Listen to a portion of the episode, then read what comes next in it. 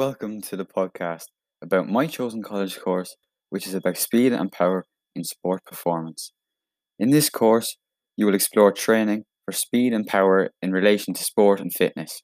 First, you will consider the mechanics of speed before looking at training methods to develop your speed.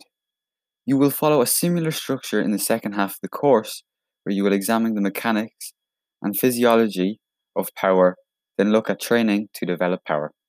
This course is a level 5 course and you will need at least 5 06s to qualify.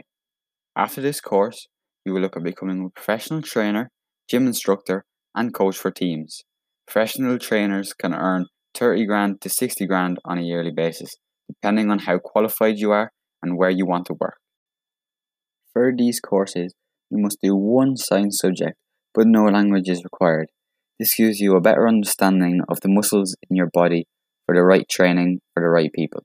Thank you for listening. Make sure to stay tuned for the next podcast, and we see you soon. Bye for now.